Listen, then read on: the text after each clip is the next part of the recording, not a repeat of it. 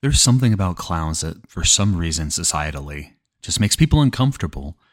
While I've enjoyed many clowns like the Joker and Pennywise and find them to be fairly entertaining and, if done right, Captain Spaulding and the House of a Thousand Corpses and Devil's Rejects movies. My wife, for example, finds them absolutely horrifying. I can remember a time even at uh, like haunted horror houses where the characters walking around dressed like murderous clowns would make her uncomfortable, even though she's a reasonable and logical human being. So we explore what might be a frightening clown in Rizzo the Hospital Clown, and so we begin. I'm a nurse in one of the most renowned children's hospitals in the country. I've worked here for almost eight years, and I can say only that it stands true to its title. The pay is good, and I get along with my coworkers without much problem. Everything is perfect in this hospital except one thing it's Rizzo, the hospital clown. When I joined the hospital, I was told by my fellow colleagues about this rumor that had been circulating the hospital since its reestablishment. The rumor is about a certain clown named Rizzo. Weird name, right? Who roams the hospital to visit the sick children. None of the adults has ever seen him, but so many children have seen him over the years that it can't be considered as an elaborate prank. When they told me about him, I thought they were trying to tease me for being a newbie, and I took it as a joke and said, yeah, perhaps Cinderella visits on Sundays too. They gave each other a look and left the topic at that, and I got busy with work and completely forgot about our conversations. But in my third week in the hospital, I was doing a morning checkup on every patient on the floor when I entered Kevin's room and he was awake and smiling, ear to ear. Hey, good morning. What are you, are you up so early? I asked. The clown came to me at night. He was so funny. When he entered the room, his pants fell and a duck walked in my bed because he was juggling balls so I couldn't pull his pants up. Kevin replied in one breath, still smiling as if remembering the last night's event. I remember the conversation with my colleagues and thought perhaps I've set up an elaborate prank involving this kid. This was just going too far. I was a bit mad, so I quickly finished the checkup and went to confront my coworker. Her name was Emily. She'd been working there for 13 years.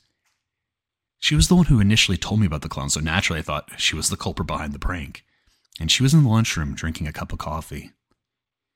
You need to stop with the prank. It's gone too far, too long, and it isn't funny, I said, approaching her table.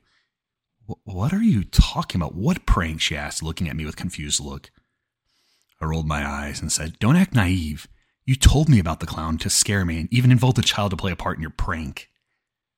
She stopped sipping on her coffee and gave me an odd look and said in a serious tone, Explain from the beginning. So I did just that. I told her how I was going from two routine rounds and told everything about my little chat with Kevin. And after I looked at her for an explanation.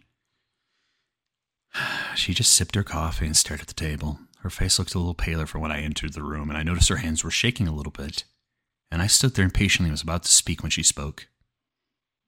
The clown is real. She continued, You can ask anyone from the staff that isn't a prank or a test for new workers. The clown is as real, or as real as a ghost can be. A ghost. I was a bit shocked to say the least. I, I don't believe in ghosts. I think the concept of them was created to scare small children.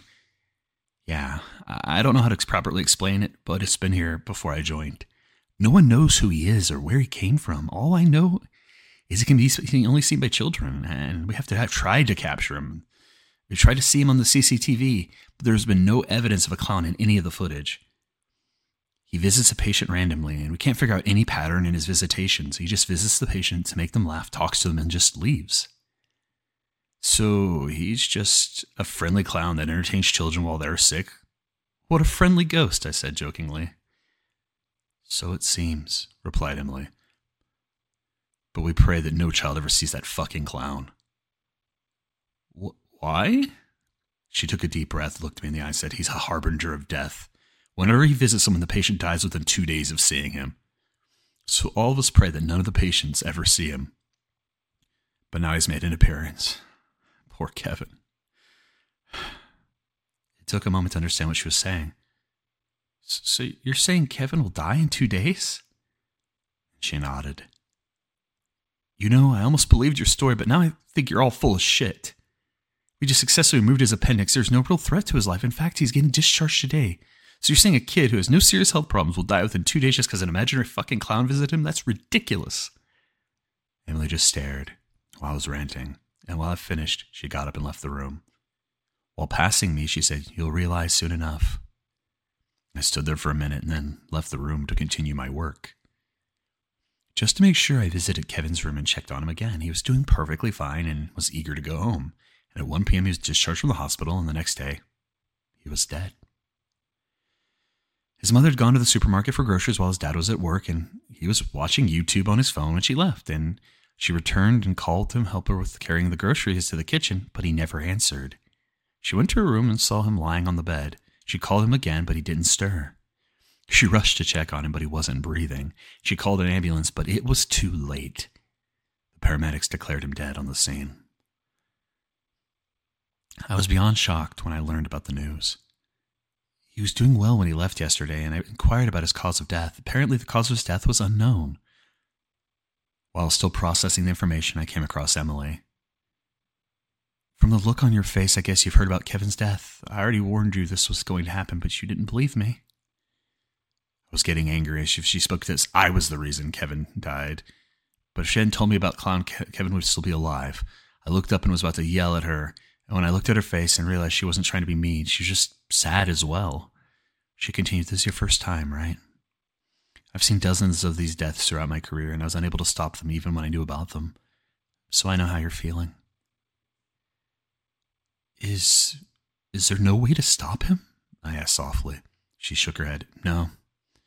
If there was, why would you have kept it have kept it a secret?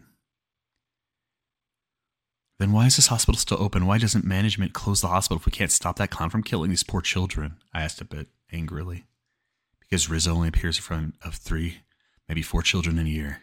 And as you know, this is one of the best children's hospitals in our country. We save thousands of lives every year, and if we shut down, that'll happen to them. Setting up this kind of hospital will take a lot of time and money, and there's no guarantee that Rizzo will not follow to the new hospital, she replied. Then we should forcibly shut the hospital down. We should inform the media, or at least the parents of these children. If they know, nobody will bring their child to the hospital and the clown will never appear, I said desperately. Did you believe me when I told you about the clown? she asked. And I was silent. You didn't. The same will happen if we try to inform the world. No one's going to believe it. I mean, a clown no one can see except your children, and they die after seeing it. People think it was just a publicity stunt to attract people's attention toward the hospital. She continued, Besides, some of these children expect and require expert medical treatment that only we can offer. So some of the parents may bring their children, even if they know about the clown, just to risk the chance at saving their child. I stood there as I knew she was correct. I'd seen some of these children will die if they were not in this hospital, and I was feeling helpless. I was not sure what to do. You should try to save as many of these children as you can. The clown will only take a few, but you should try to focus on the patients that you have saved throughout your work. This may help you a little to keep you sane. And with that, she left me there standing alone to continue her work. I stood there for a while, thinking about her words, and I decided to take in that there that I would follow her words and try to save every patient, no matter how much time it takes. And years passed, and I kept throwing myself into the work. And during the first six years of my work, Rizzo appeared 23 times in front of children, and all 23 of them died. But these last two years, Rizzo didn't appear at all. Me and everyone else thought he'd left for good. But all of our hopes were shattered today. There were 283 patients in the hospital rooms last night, and he appeared in all of them. And so we end. You know, going up until that last little bit, I was thinking, you know, maybe Rizzo's just a manifestation to bring some joy to children that were going to die anyway, just not foreseen by the hospital. Um, or maybe there was a um, charming buff of sorts where he being there was maybe saving lives at the cost of a few, which would still suck, but be somewhat maybe understandable that there's a cost to everything in some of these stories. But the ending being that all 283 patients were going to die um, definitely leaves a punctuation mark in uh, whether or not Rizzo is a good or bad thing overall as a net positive or negative. What do you guys think? Uh, why a clown? Is that an image, a visage that was taken by Rizzo? Is there humor to a demon here? Is that his true form? Its true form? I'm curious what you guys think, and as always, take care.